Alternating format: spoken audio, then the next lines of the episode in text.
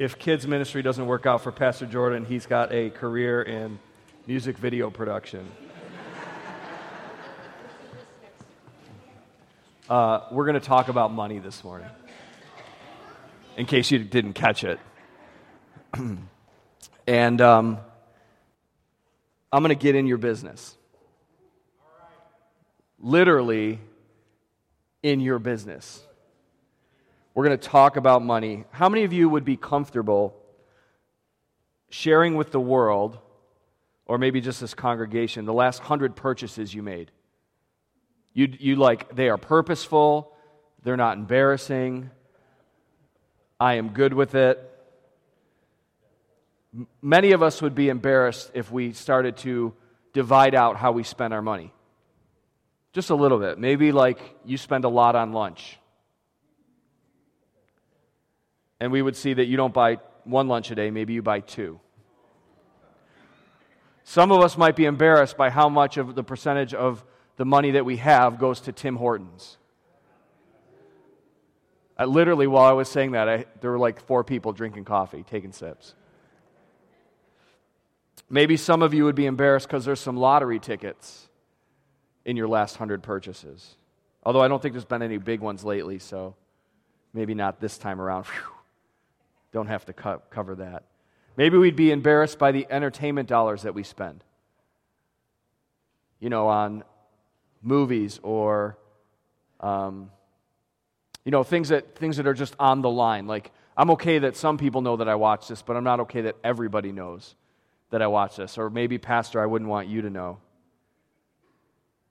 Maybe we'd be embarrassed by how much we spend on candy and energy drinks. You know what I'm saying? It's gotten real quiet. Hey, we're going to have fun today, guys. We're going to have fun. I promise. Or maybe, I mean, let's just be an equal opportunity offender here. Maybe you'd be embarrassed by how much you spend on shoes. I'm talking to myself as somebody who was literally encouraged this morning to buy an extravagant pair of shoes. Not by the Lord, not by my wife, but somebody else said, just buy yourself a fun pair of shoes. Like maybe we'd be embarrassed by that. Or maybe, okay, let's be equal opportunity. Maybe you're embarrassed by how much you spend on purses. a lot of guys are not comfortable because you don't, you don't spend money on purses, but how many of you have, don't raise your hand, Remember, we're, like I'm going to help you out here. How many of you have a wife that you don't understand how much she spends on purses? Like you need a bag to hold stuff in. I get that, but how many of them and in different colors and things do you need? Right? So these are just some things. I mean, some of us like we heard the list just now. We're like, my thing's not on that list. But many of us would, ha- because we spend things often that we're not fully uh, intentional about, or maybe we are intentional about it, but they're not something we want everybody knowing. Sometimes we spend money in ways that we would not be so excited about. Now, some of you might be in this place this morning going, okay, great, here we go again. The church is talking about money. Here's the thing Jesus talked about money just as much as he talked about almost anything else. In fact, it's the second most popular subject for Jesus after the kingdom. Why did Jesus talk so much about the kingdom and so much about money? I think one of the reasons is this because Jesus' kingdom is at war with the kingdom of finance, with money. Money is not a neutral thing. I want to read a scripture that's going to be, we're going to start a series called Cash Rules because Pastor Jordan spent so much time on that video. We got to show it a couple, a couple times at least. But we're going to look at money. And one of the things that we have to understand this morning, we're going to launch this series. What we have to understand, the truth over this series is this that money is not neutral. It can be neutral, but it doesn't tend to neutrality. In other words, there are, there are some laws, there are some things in the world that if we don't intentionally address them, we go to a default. And the default that we have is that money will tend to rule us.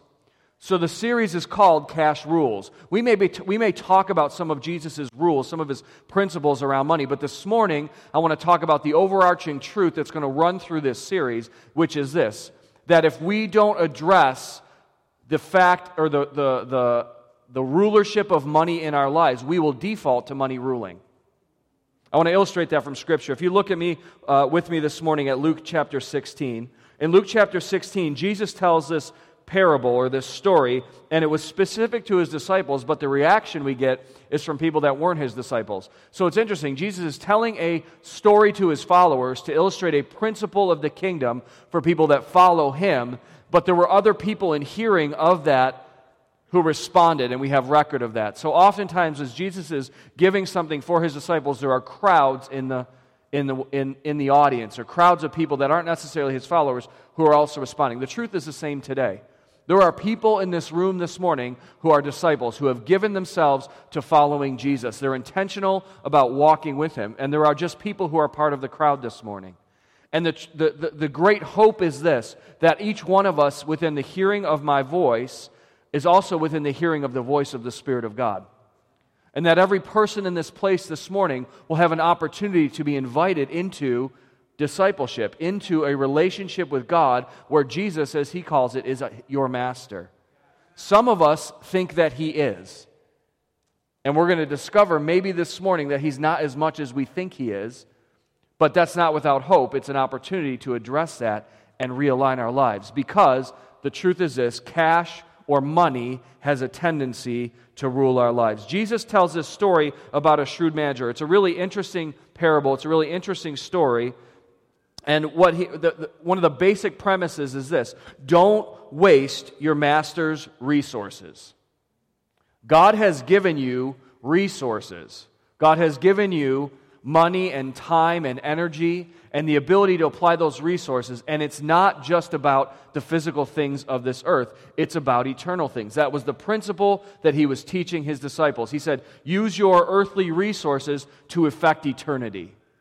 But I want to look at not what necessarily what Jesus was saying in that, but something that he says at the end of it and the reaction of some people around him, and that will give us a jumping off point for this series. Here's what happens Luke chapter 16, let's start in verse 13.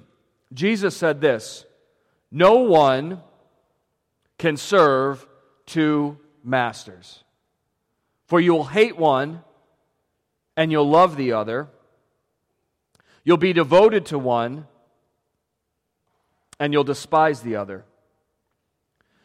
And in case he, we are um, confused about what he's talking about, he says this You cannot serve both God and money. Let's pray.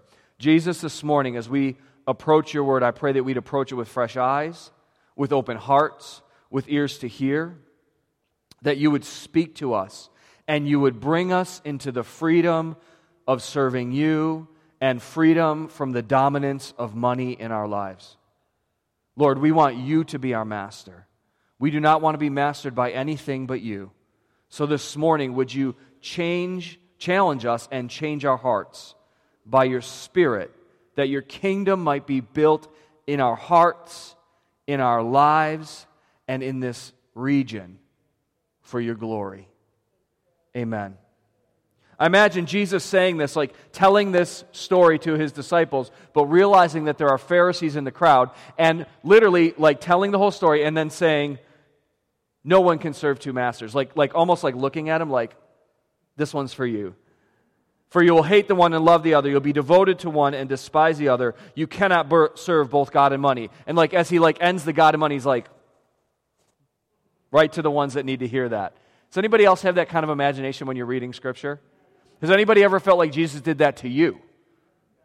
Where you're reading it and you're like, yeah, Jesus, get him. And then at the end of it, he's like, and this is for your heart. Jesus and his challenge is always, is always gracious. It might be strong, it might be stern, it might be directly to the point, but it is to bring us into His grace and bring us into His mercy and bring us into the freedom that He has designed for our lives and the freedom that He came to give us, not only from sin, but from the sinful nature that would exalt other things in our lives. Jesus wants us free. And so, as we talk about this this morning, understand this is not to put something on you that makes you less free. This is to bring you to the freedom that you can know in Jesus Christ. And the freedom is this that you are not mastered by anything except for Jesus. And that is ultimate freedom. And so Jesus says this. Or then, sorry, the scripture says this the Pharisees react. Verse 14 The Pharisees, who dearly loved their money, heard this and scoffed at him. We will not be the people that scoff at the Word of God this morning. Amen? We will not despise what Jesus has to say to us. We will open up our hearts to see what He wants to say, and we'll let Him speak into our hearts. And then He said to them, You like to appear righteous in public, but God knows your hearts. What this world honors is detestable in the sight of God. A couple things to understand. First of all, it's this it's all about the heart. We talked about that for an entire series, but it's really important that we understand this because, especially when it comes to things and possessions and money, have you ever heard the saying, the heart wants what the heart wants? Right? And oftentimes we, we are led by our hearts, but our hearts are off.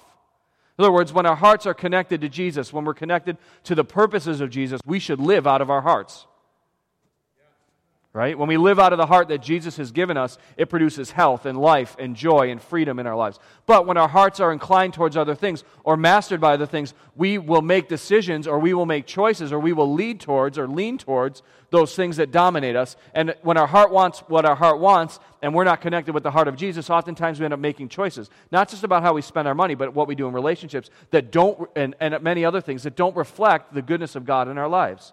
And so Jesus is after our heart. The battleground for money, the battleground for mastery, the battleground for who we will serve is a battleground that's in our hearts. Listen, here's the thing. When I gave that list before of how you spent your money, and I said, Would you be embarrassed if we looked at the last hundred things that you purchased? Many of you said no. But here's the truth many of us have gotten the spending right, but our hearts are still not connected to Jesus. Listen, we can get the spending done. We can understand all the principles. There are people that live by godly principles in terms of their spending, and yet they're still mastered by money, and their hearts are not connected to Jesus. So don't rest in the fact that you would not be embarrassed by the last hundred purchases that you made. Or that if, if you were to bring your checkbook and open it up, everybody would say, Wow, look at this guy. He's living for Jesus. Or look at her. She's really uh, got this money thing down. The truth is this you can have the money thing down and not have your heart connected to Jesus. You can have the money thing down and money can still be ruling you. You can look like you have it all together and still have the wrong master. What it's really connected to is the, what we honor and what we value. Jesus said, What this world honors is detestable in the sight of God. He said, You like to appear righteous to others, or you like to other people to think you have it together. That's why we don't want people looking at what we spend. What we want is honor. We want people to see us as successful and we are justified in the eyes of other. And for everybody every human being that almost always has to do with some form of display of wealth. People look at us and they assume they know something about us by the way we dress by the car that we drive by the neighborhood that we live in by the way that we conduct ourselves by the entertainment that we have. We assume and it's mostly true we judge people by what we see. And if they, pro- if they project a certain value or a certain wealth, we see them as more valuable as people. And it is contrary to the Word of God and to the nature of God. See, because what we honor is where our hearts are at. And so Jesus is going after what we honor. He's saying not only is it a heart attitude, but it's literally how you treat people. And Jesus said this understand, what the world honors is detestable. Another version says it's an abomination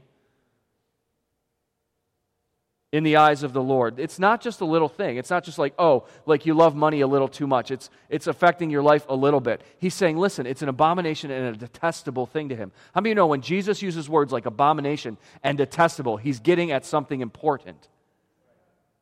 He's driving home a point. And here's the thing the amount of money you have does not matter. As we are talking about this, some of us are tempted to say, Well, I don't have a lot of money, so money can't dominate me. The truth is this you can be poor and be dominated by money. Some of us say, Hey, I have all that I need, and so money doesn't dominate me. The truth is this you can have all the money in the world and still be dominated by money. The amount of money does not matter. Jesus did not address the amount of money here, he's addressing the love of money. You can have none of it and be dominated, you can have lots of it and be dominated. Jesus said it this way Luke 21, verses 1 through 4. He says, When Jesus was in the temple, he watched the rich people dropping their gifts in the collection box. And then a poor widow came by and dropped in two small coins. I tell you the truth, Jesus said. This poor widow has given more than all the rest of them, for they have given a tiny part of their surplus, but she, as poor as she is, has given everything she has. This, this, this account, not a parable, an account, an actual Jesus watching an actual woman and describing what he sees, it talks about so many things when it has to do with money, but specifically this the amount does not matter, it's where our heart is at. Jesus is after our entire heart. In other words, if you come to a church and the church teaches tithing, which we teach here, that is a that literally means a tenth. We believe that God owns everything, and if we are responsible to Him and obedient to Him, we will give Him a tenth of everything that comes in. As our first fruits, as the honor that we have for a recognition that God has it all. But if we stop there, we have missed the point. God doesn't just own a tenth. We rob God if we keep the tenth. But we are but what what we're saying is this not God, you have the tenth and I get the 90. It's God, you have it all, and because you have it all, and all of all of my resources, all of my life belongs to you, I will honor you in the way that you've asked me to honor you. It's about the heart. Jesus is after the entire heart of each person in this room. So here's what we need to understand money will rule, but it will only rule if we allow it. We have a choice of who masters us. Every person in this room, whether you have 10 cents in your pocket or $10,000 in your pocket, every person in this room has a choice over who will master you. We can walk out of this place making this choice. Money will rule, but only if we allow it. But here's the truth it will rule us un, even if we don't, it, mm, it will rule us unwillingly. Like we have a choice, and after this uh, talk this morning, we have no excuses for money ruling us. But the truth is this if we don't spend time intentionally allowing Jesus to rule us and moving towards that, money will just by default rule us and it will be unwittingly. Some of us in this place this morning have come into this place and you don't know that money is ruling you or haven't yet. And I want to I want to describe maybe some of the feelings that you're having right now. You might feel guilty, you might be feeling yelled at, you might be feeling like overwhelmed, you might be feeling like why is this pastor talking about my business like this? Listen, all of those things are the enemy trying to pull you away from the freedom that comes into Jesus. You are not being yelled at. You're not being scolded. Some of you were unaware before you came into this place, and becoming aware does not, uh, does not hurt you. It actually brings you to freedom. And so God wants to speak to this this morning to bring you into his freedom. So I want to talk about just a, a couple of ways that money rules and differentiate them with how Jesus rules.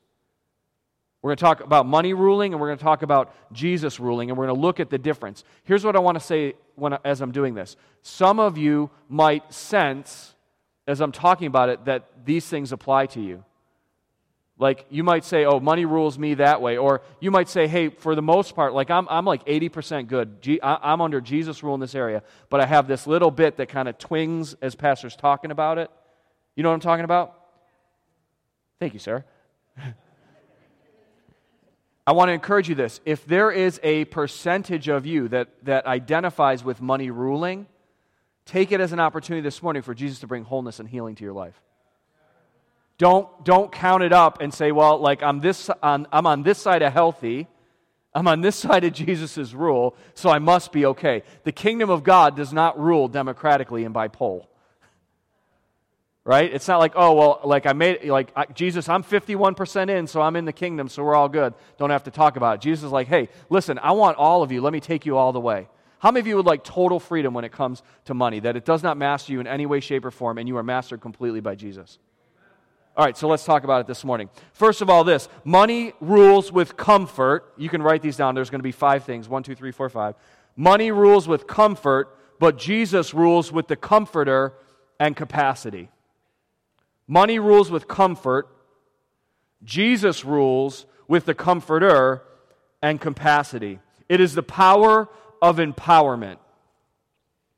So often, comfort rules in our lives.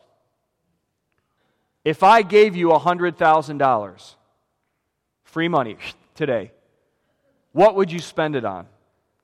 Most of us would spend it on doing something that makes us more comfortable. You can illustrate in a hundred different ways. When my son had a baseball tournament this summer, uh, I booked the. How many of you ever did travel baseball? How many of you know that sometimes these travel things are just ripoffs? Uh, let me explain it this way. So, like, travel baseball was a great experience. We enjoyed doing it. We like our son being able to really express himself and get to know a new team. It's really, honestly, for us, an opportunity to be with people that we don't know because we hang out with you people a lot. And although we love you, we do want to rub shoulders with people that might not necessarily know Jesus.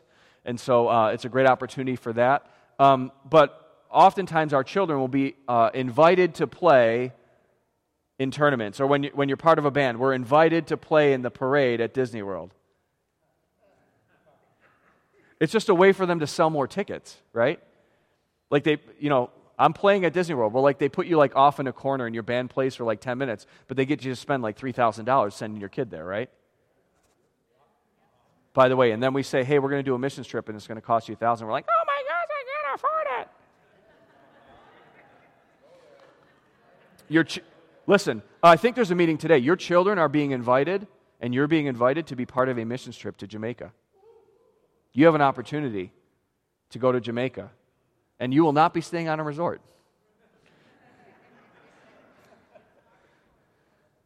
Pastor Jordan, uh, talked to Pastor Jordan today. There's a meeting after church, I believe, about that. But when he was invited to this tournament, I, I, I, we, we booked the tickets really late, or the rooms really late. And so the opportunity that we had uh, t- was to stay at the theme park at one of their hotel rooms. And babe, how much were they a night? Like $300 a night or $300 a night for like a bait 250. Sorry, thank you for keeping me honest.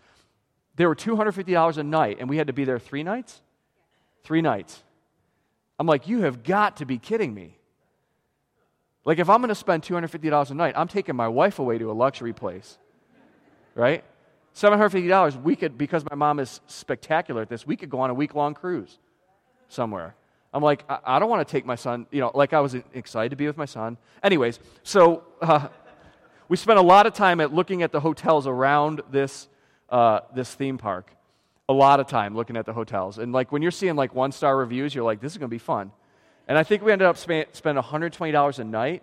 No, 120, like it went up for the first night, but then it went up to like 169. Okay, anyways, a lot of money for a, for a hotel that got some one star reviews. And uh, I was like, this is not gonna this is not gonna be comfortable. And to be honest with you, while we were there, it was great. Not because the hotel was great, but because I think it was good for me and my soul, and good for my son and his soul, to be in a place that was just a little bit seedy. and like you were tempted to like bring a sleeping bag and sleep on top.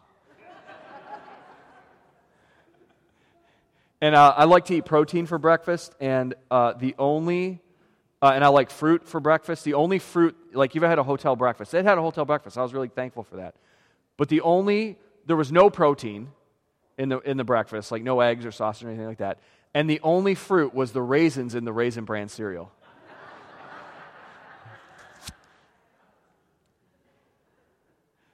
now, can you tell from my description I'm a little bit of a hotel snob?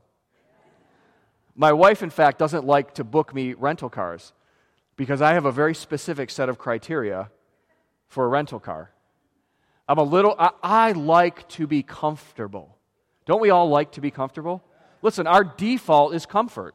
We will do, as human beings, whatever we can do to be comfortable. And this is the truth it is killing us. It's killing us. Not just about a hotel, but if, if you, I was to give you $100,000, what would you spend it on? How many of you would feel a little more financially comfortable with $100,000 in your bank account? We would feel comfortable.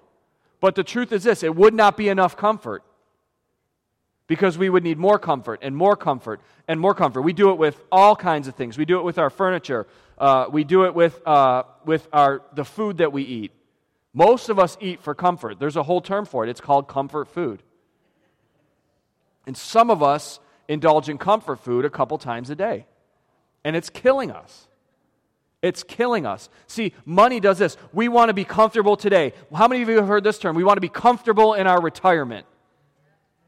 We, we, we, we strive and we work. We, we work hard all day. And what do we want? I just want to come home and be comfortable.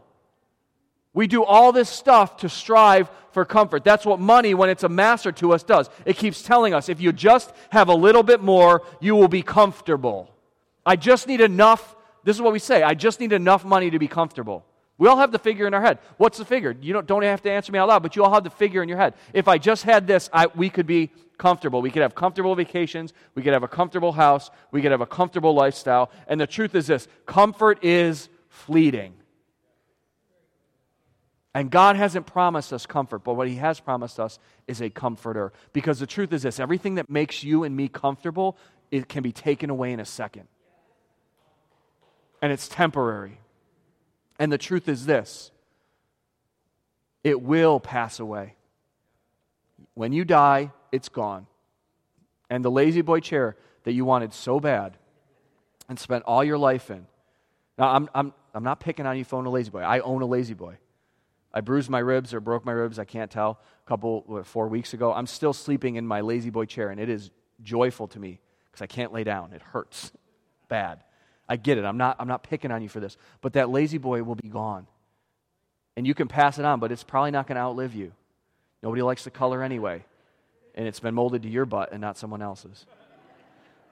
Right? These things, and that we, we pick on a, a few things, but it's true about every material thing. Every bit that money can buy us will pass away. It's temporary. But what Jesus did promise us was not comfort, but he promised us the comforter.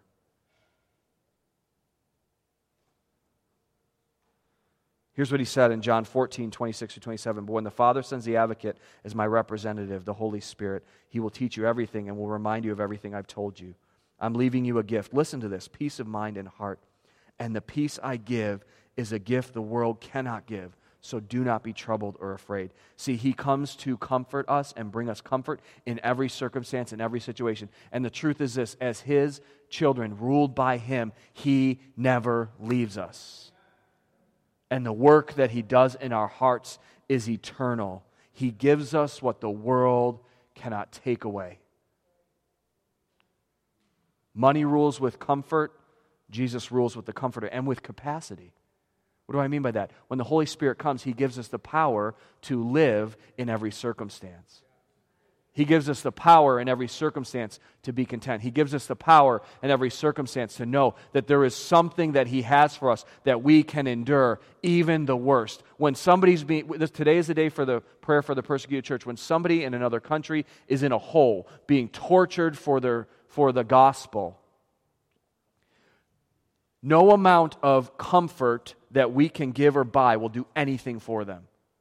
But the truth is this the Holy Spirit of God can meet them in that, can meet that person in that place and bring them overwhelming comfort where they can stand in the face of persecution and the threat of death and not deny Jesus because they know the comfort of the Holy Spirit. And the Holy Spirit can come and comfort their family and comfort the brothers and sisters. In fact, the church grows where there's less comfort.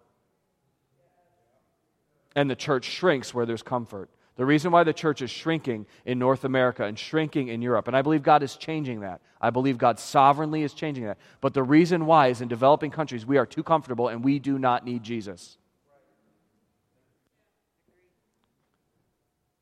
And we agree to that. But how many of us will be willing to forego the comfort to have all of the comforter?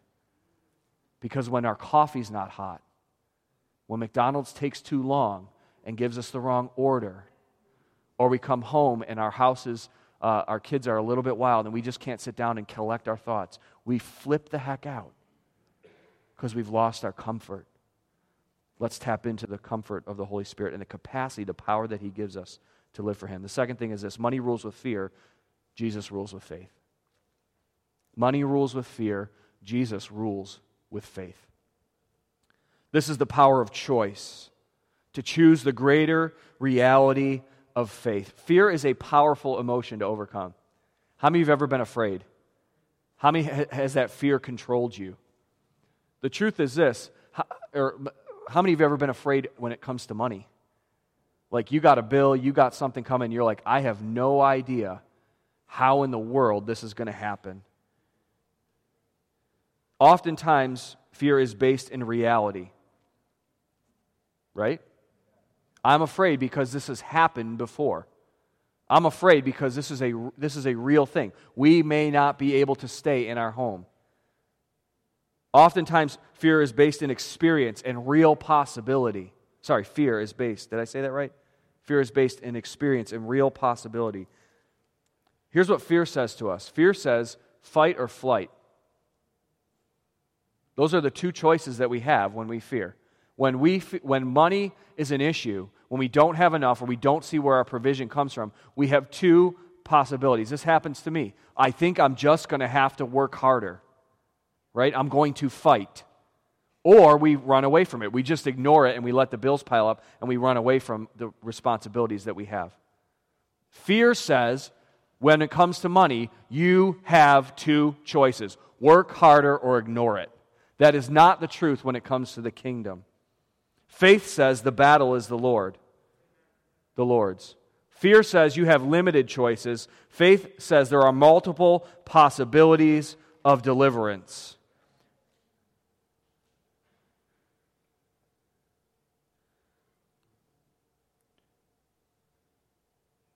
Fear says as long as you have this problem, you're a failure.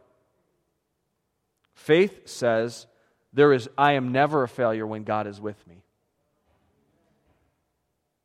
Fear says your circumstances determine your reality.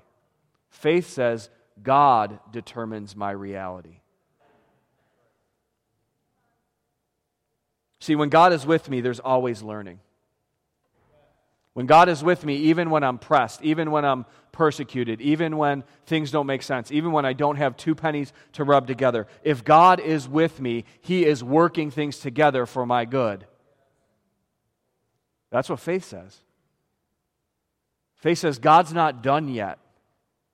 Faith says, I haven't reached the limit unto death. Faith says, God is still working on my behalf. Faith says, even when it's horrible, I know that God is for me. And He is producing something in my life. I don't have to fight, I don't have to, to, to ignore. I can trust in the Lord. Money rules with fear, Jesus rules with faith. Three, money rules with poverty, Jesus rules with provision. This is the power of abundance. Most of us in this room would say, I don't, have a, I, I don't suffer with poverty because we live in the United States of America. Some of us would. But I want to uh, illustrate it this way Money rules with poverty, Jesus rules with provision. It's the power of abundance, it's the ability to know there is always enough. There is always enough. Poverty says there's limited supply. I'll use my classic illustration. Most of you heard it, we'll go over it again. A spirit of poverty comes over all of us when we get into a room with 10 people and we get a large pizza. Because how many slices are in a large pizza? And our mind, like, we're not good at math in high school. All of a sudden, our mind starts doing real good math. I'm real good at math. There is not enough pizza in this, in this place. And the spirit of poverty says, I'm going to take a couple of the big pieces and slice them in half. Right? And give them to the little kids, and they won't know the difference. Provision, or Jesus says, there, there is so much pizza in Western New York. And He has the ability to give us more. And if, if the pizza's not enough, there's something else. Because pizza's really good, but it's not the healthiest. I told you I'd get in your business. Po- poverty says there are limited resources. And so what that looks like is this I've got to get mine. If you get yours, I won't get mine. It puts us in competition with one another because we think there are limited resources to divide up. How many of you ever have seen the movie A Beautiful Mind? in this movie, there's a brilliant scientist who's very, very awkward. And in the movie, he, he comes up with this uh, uh, a new theory. Basically, everybody's operating out of the theory that uh, we, can just, we should just always go for the best for ourselves. It's Adam Smith's theory of economics. If everybody just goes out and looks out for themselves, most people will get what they need. Everybody will get something. And so this, there's, this, there's this great scene in the movie where he's sitting at a, a bar or a restaurant with his friends, and uh, a beautiful blonde walks in, as well as some other girls that are still very good looking, but not, maybe not as like stunning as this blonde. And they all have this conversation about how they're all, they're all trying to get you know, a date or a dance or together with the blonde. And in the, you know, it's a, it's a really interesting movie, and it just kind of goes through his like process, a, a great scene that kind of films his process of discovery. He says, Listen, if, if all of us go for the blonde, we're going to block each other out, and every other girl there is going to get offended that we didn't try to talk to them first. You under, are you with me in the scene? Right? And he goes, and then we all go away without having any female accompaniment tonight, and it's really, you know, poor us. But he says this if we all go for, if we ignore the blonde and I'll go for second place, then everybody gets a girl to dance with tonight, and we all have a great time. I think both theories miss the point. The point is this that God knows our needs for relationship, for money, for, uh, for um, success. He, he knows our, our, our needs to eat, He knows our needs for sleep and shelter. God knows our needs. And the truth is this we don't have to settle for second best. And we don't have to just go for first best and try to exclude everybody else. We can say this. We can say with confidence that my God will supply all my needs. That's what a spirit of abundance is. That's what a spirit of provision is. Provision says that my God owns it all, and if, if all of it gets divided up and there's still not enough, he can make more. Philippians 4 18 through 19 says this At the moment, I have all I need and more. I'm generously supplied with the gifts you sent me, the Epaphroditus. They are sweet smelling sacrifice that is acceptable and pleasing to God. And, at, and this same God who takes care of me will supply all your needs from his glorious riches, which have been given to us in Jesus Christ. Oftentimes we think about this money thing and we're like, hey, Jesus is spiritual, money is worldly, nothing to do with each, each other. Paul says, absolutely not. He says, I have all my physical needs met. You sent me gifts, and I have more than, more than enough. But I also want you to know that because God has supplied for me, He'll supply for you.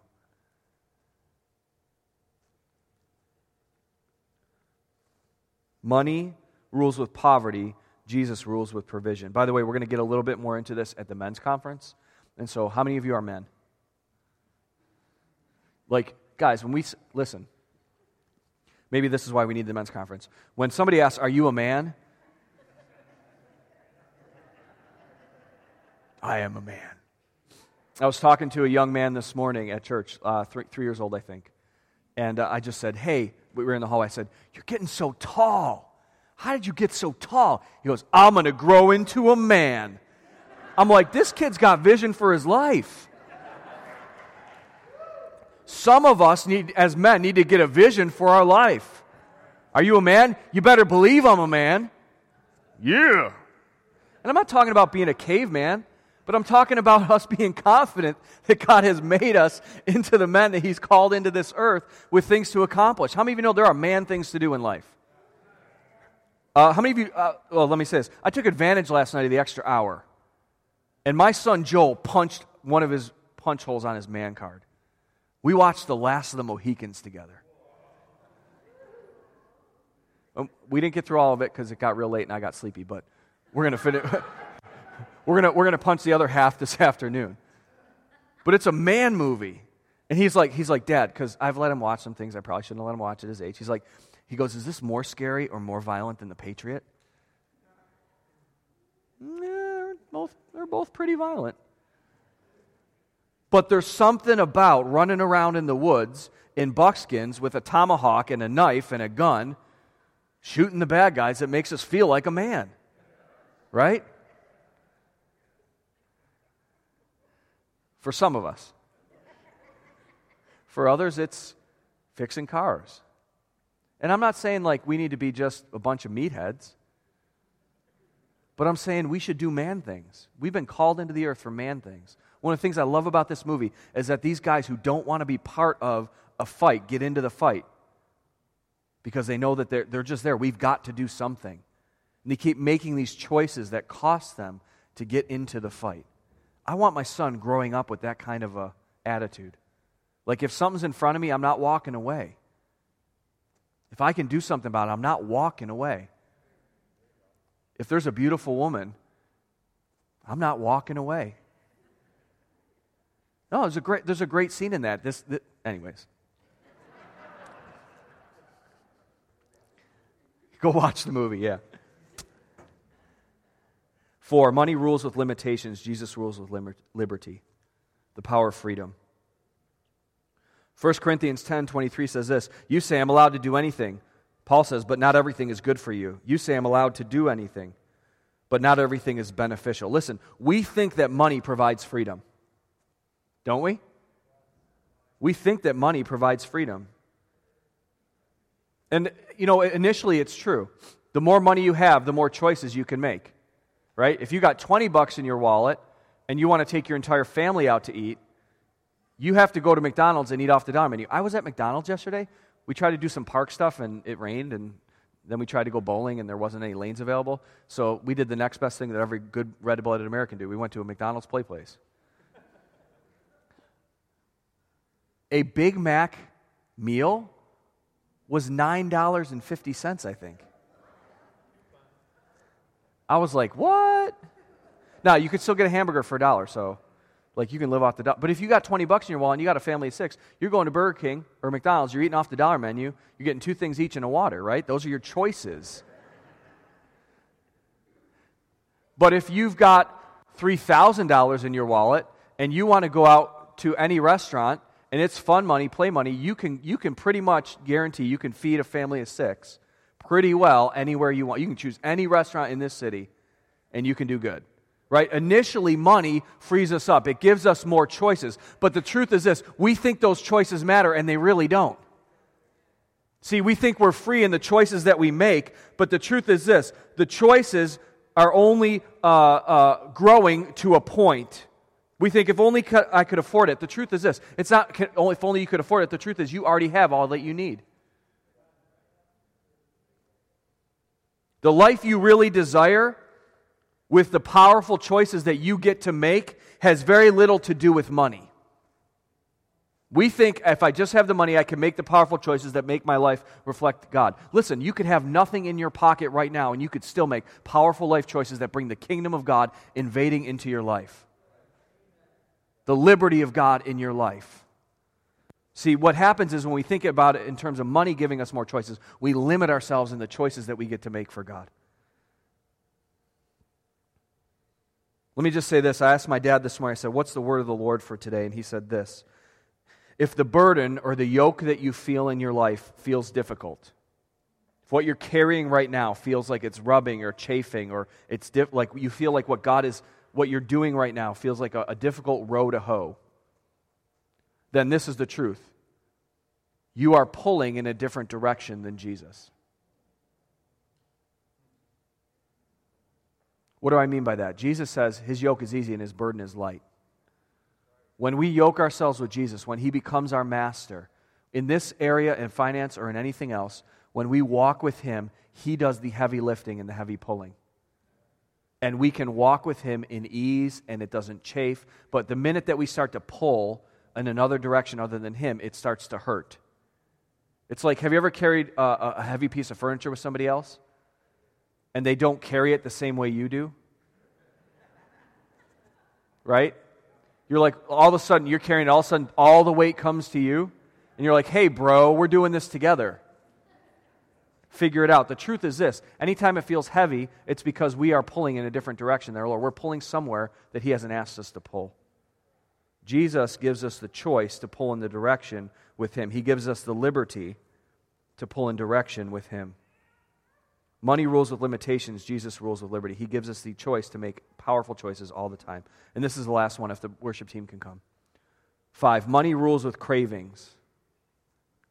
Jesus rules with contentment. Money rules with cravings. Jesus rules with contentment. 1 Timothy 6, verses 6 through 10 says this Yet true godliness with contentment is itself great wealth. After all, we brought nothing with us when we came into this world, and we can't take anything with us when we leave. We talked about that already. So if we have enough food and clothing, let us be content. But people who long to be rich fall into the temptation and are trapped by many foolish and harmful desires that plunge them into ruin and destruction. It doesn't say people who are rich. What does it say? People who long to be rich. For the love of money is the root of all kinds of evil. Not money. Everybody say money is not evil. But the love of money, serving money, allowing money to master us, becomes the root of all kinds of evil. Listen, and some people, craving money, have wandered from the true faith and pierced themselves with many sorrows. How many of you know what a powerful craving is? Oh, come on. Y'all should be raising your hands. No, no, I, I'm not ruled by my cravings. I'm perfectly content. Sarah, thanks for being honest. Thanks for being honest. Like, your, your craving might not be what someone else is craving, right?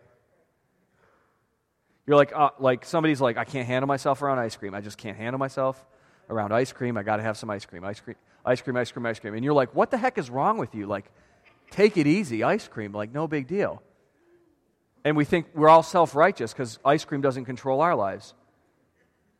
But go back to pizza, or, right?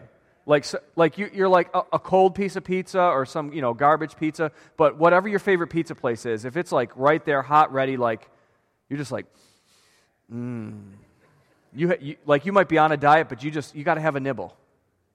You know what I'm saying? And maybe it's not food, maybe it's something else. Listen, money will cause us to access our cravings. Most of us don't access our cravings because we don't have the kind of cash to do it. I really, really, really, really, really want a motorcycle. I dream about riding a motorcycle. I'm not talking about like daydream, I'm talking about like deep in sleep. I feel free on my motorcycle. My brother keeps encouraging me to get a motorcycle. He keeps trying to get me on his, and I'm almost afraid to get on it because, like, I'm going to give into that craving, and then it's going to become an obsession. My, my wife has helped me understand how to control that craving. She says, You can have a motorcycle, but you need $2 million in life insurance. I have good life insurance, but I don't have that much. she has done the calculation of what, what it will take to be comfortable without me. I, I love you, babe. I love you. I love your wisdom in that. If I had the money, you guys can start playing. Thank you so much. If I had the money, I would probably give in to that craving. I'm not saying it's an ungodly craving. There's probably something that God wants to reveal to me while I'm on my motorcycle. Have you noticed I've said my motorcycle twice already? I think they're prophetic dreams. Right?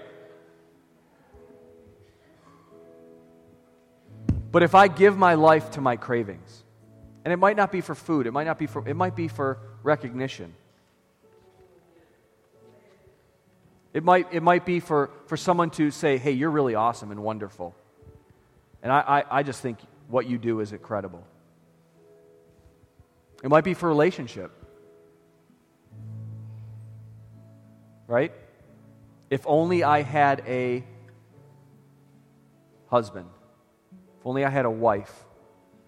Or even worse, if only I had a husband who understands me because my husband doesn't understand me now. If only I had a wife who did X, Y, and Z because that's what I need, that's what I deserve, that's what I crave.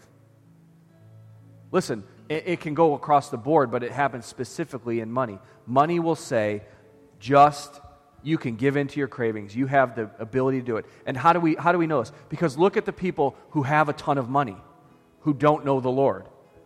They give into their cravings and they give into their cravings. And we have a billionaire who's, who's literally, you guys have heard the news, who's literally sleeping with like 14, 15 year old girls because that's what he craves and he thinks it's all right. You guys follow the news? Jeffrey Epstein? Am I the only one? We have, uh, he's not the only one. That's kind of the point. That if our hearts are ruled by money, when we have it, we will use it to, get, to, to, to, to give into our cravings. But if our heart is ruled by God, it doesn't matter how little we have or how much we have, we're content. And that becomes our wealth.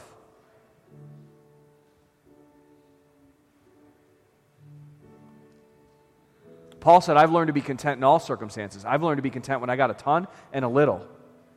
And then he says this, and this is the scripture that we always use for sports, but it has nothing to do with sports. It has everything to do with contentment. He says, I've learned to be content in all circumstances. I can do all things through Christ who strengthens me. When our cravings look to dominate our lives, Jesus comes and gives us the ability to walk in contentment. Not that we're content to be, to like live in a place of, of, of poverty, right? But we know that God has intended more for us, so we're going to press into the things of God, and we're going to trust Him that He's going to provide all of, all of our needs. We're going to seek His kingdom first. We're not going to fear. We're not going to uh, limit our choices. We're not going to just seek our comfort. We're going to press into Jesus. Back to the scripture we started with. Jesus said this You, no one, you, me, everybody here, can serve two masters. It's, it's really one or the other because you will hate one and love the other. You'll despise one and be devoted to the other. You cannot serve both God and money. As we get into this series, as we talk about Jesus' freedom for our lives when it comes to cash, to money, to resources, let's just simply make a decision this morning. Close your eyes, if you would, just, just so you have an opportunity to talk to the Lord. I believe that this morning there are, there are somebody, or at least a few people in this room, who we're not talking about serving God and serving money. We're just talking about serving God. You've come into this place and um, maybe somebody invited you here. Maybe you just came and you're not really sure why. Maybe you, God's already been tugging on your heart and you came here this morning because you know that you want to do business with God. You've been, you've been brought to this place this morning to do this, to make Jesus the master and the Lord of your life. You've been called to exit the kingdom of this world and to enter into the kingdom of our Heavenly Father. And we do that simply through Jesus Christ. The truth is this you and I were born into sin and we have sin in our lives. But Jesus, who, cre- who created us with the Father and the, and the Holy Spirit, was not content that we should be out of relationship with him, that sin would dominate in our lives, that we would be eternally separated from him by our sin. He was not content with that, so he came and he lived a sinless life and he died on the cross to pay the penalty for you and I so that we could be in relationship and have it restored with God, so that our sin would be dealt with and we would no longer suffer the punishment of our sin. And he invites us to receive the free gift of his salvation, which gives us access to relationship with him. Not just a future heaven, but a literal relationship with the God of heaven right now. What, what Jesus described as God's will in heaven being done on earth. And that's what he, he's invited us to. And so if you're here this morning and you have not made that decision that Jesus would be master of your life, this morning is an opportunity for you to walk into that, into the freedom of relationship with God through Jesus. And so if you're here this morning and that's you, You've been running from him. Maybe you've never known him, but you, you feel right now in your heart it is time to make him the Lord of your life. I'd like to ask you to do something bold. I'd, ask, I'd, I'd like to ask you to raise your hand. I won't embarrass you, but I'd like to see your hand. I see that hand. Is there another? I see that hand and that hand and that hand and that hand and, and that hand.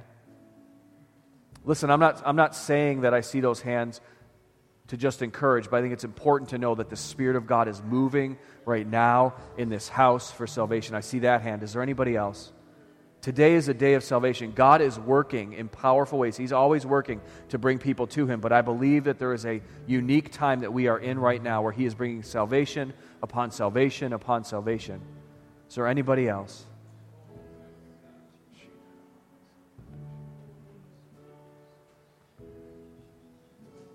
All right. Listen, I want, I want to pray with you.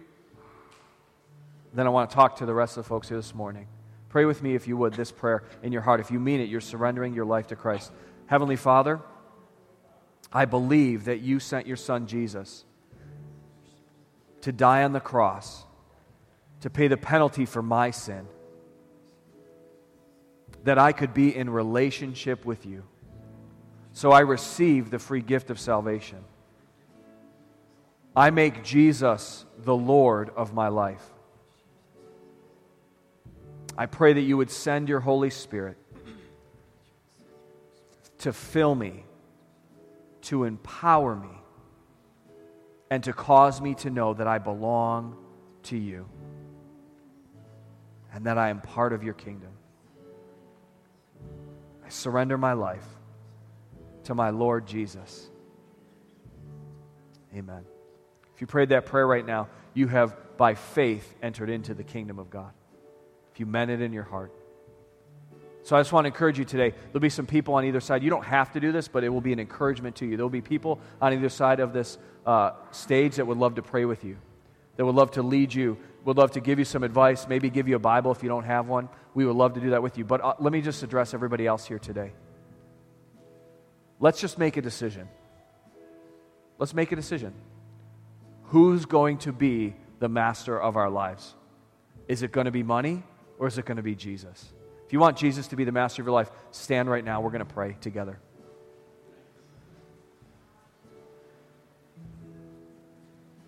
Jesus, we are aware of the default position that money takes in our lives, that it will rule us unless we say no. And so this morning, by saying no, we're not, we are saying no, and we are in defiance of that default. We're saying no to money ruling. But what we are also saying yes to is this Jesus, you, we won't rule our own lives. We want you to rule our lives.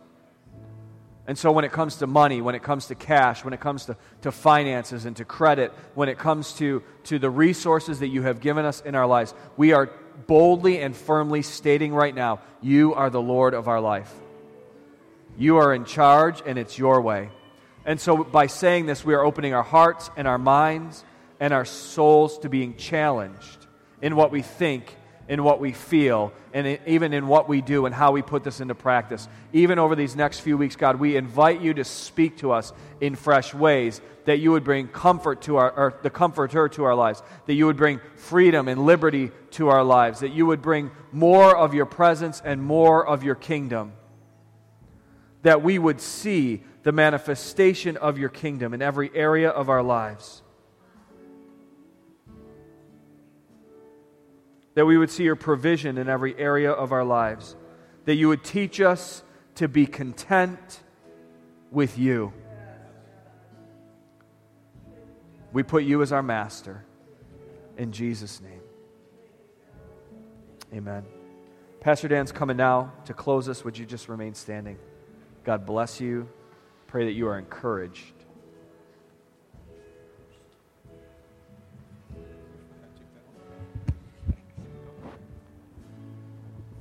Thank you, Lord. Thank you, Lord. Just a few announcements before we close. Uh, the, as usual, our ushers.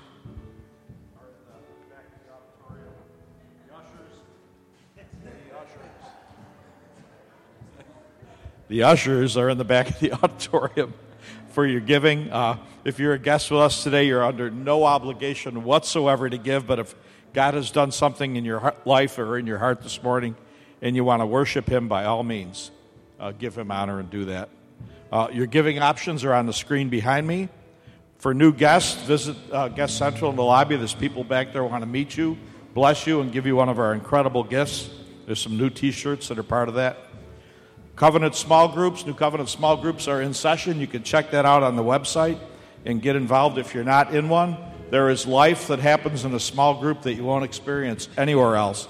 So get in.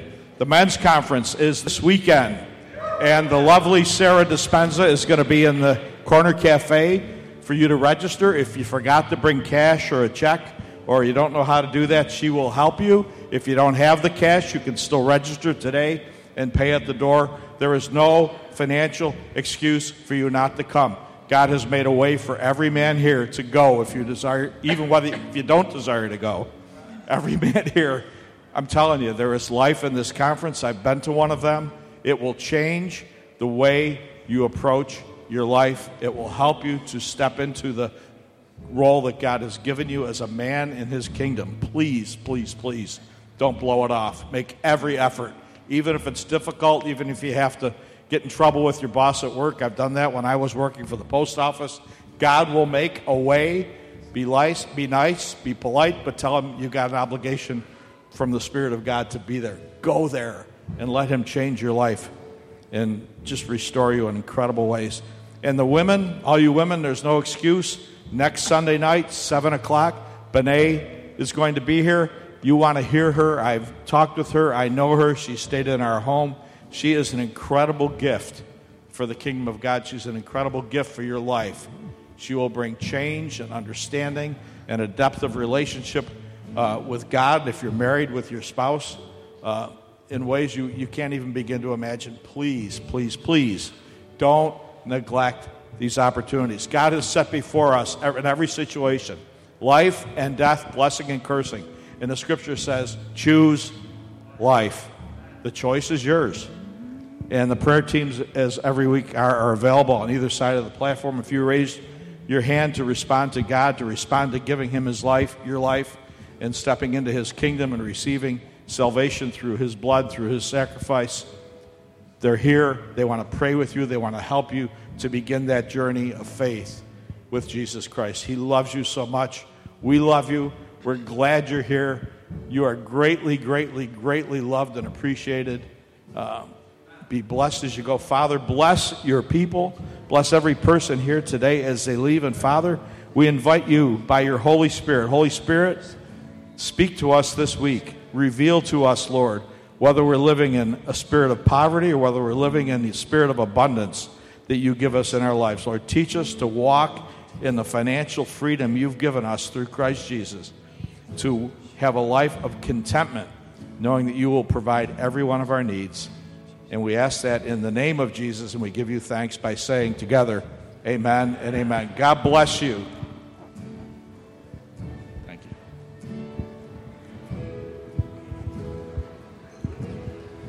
I am no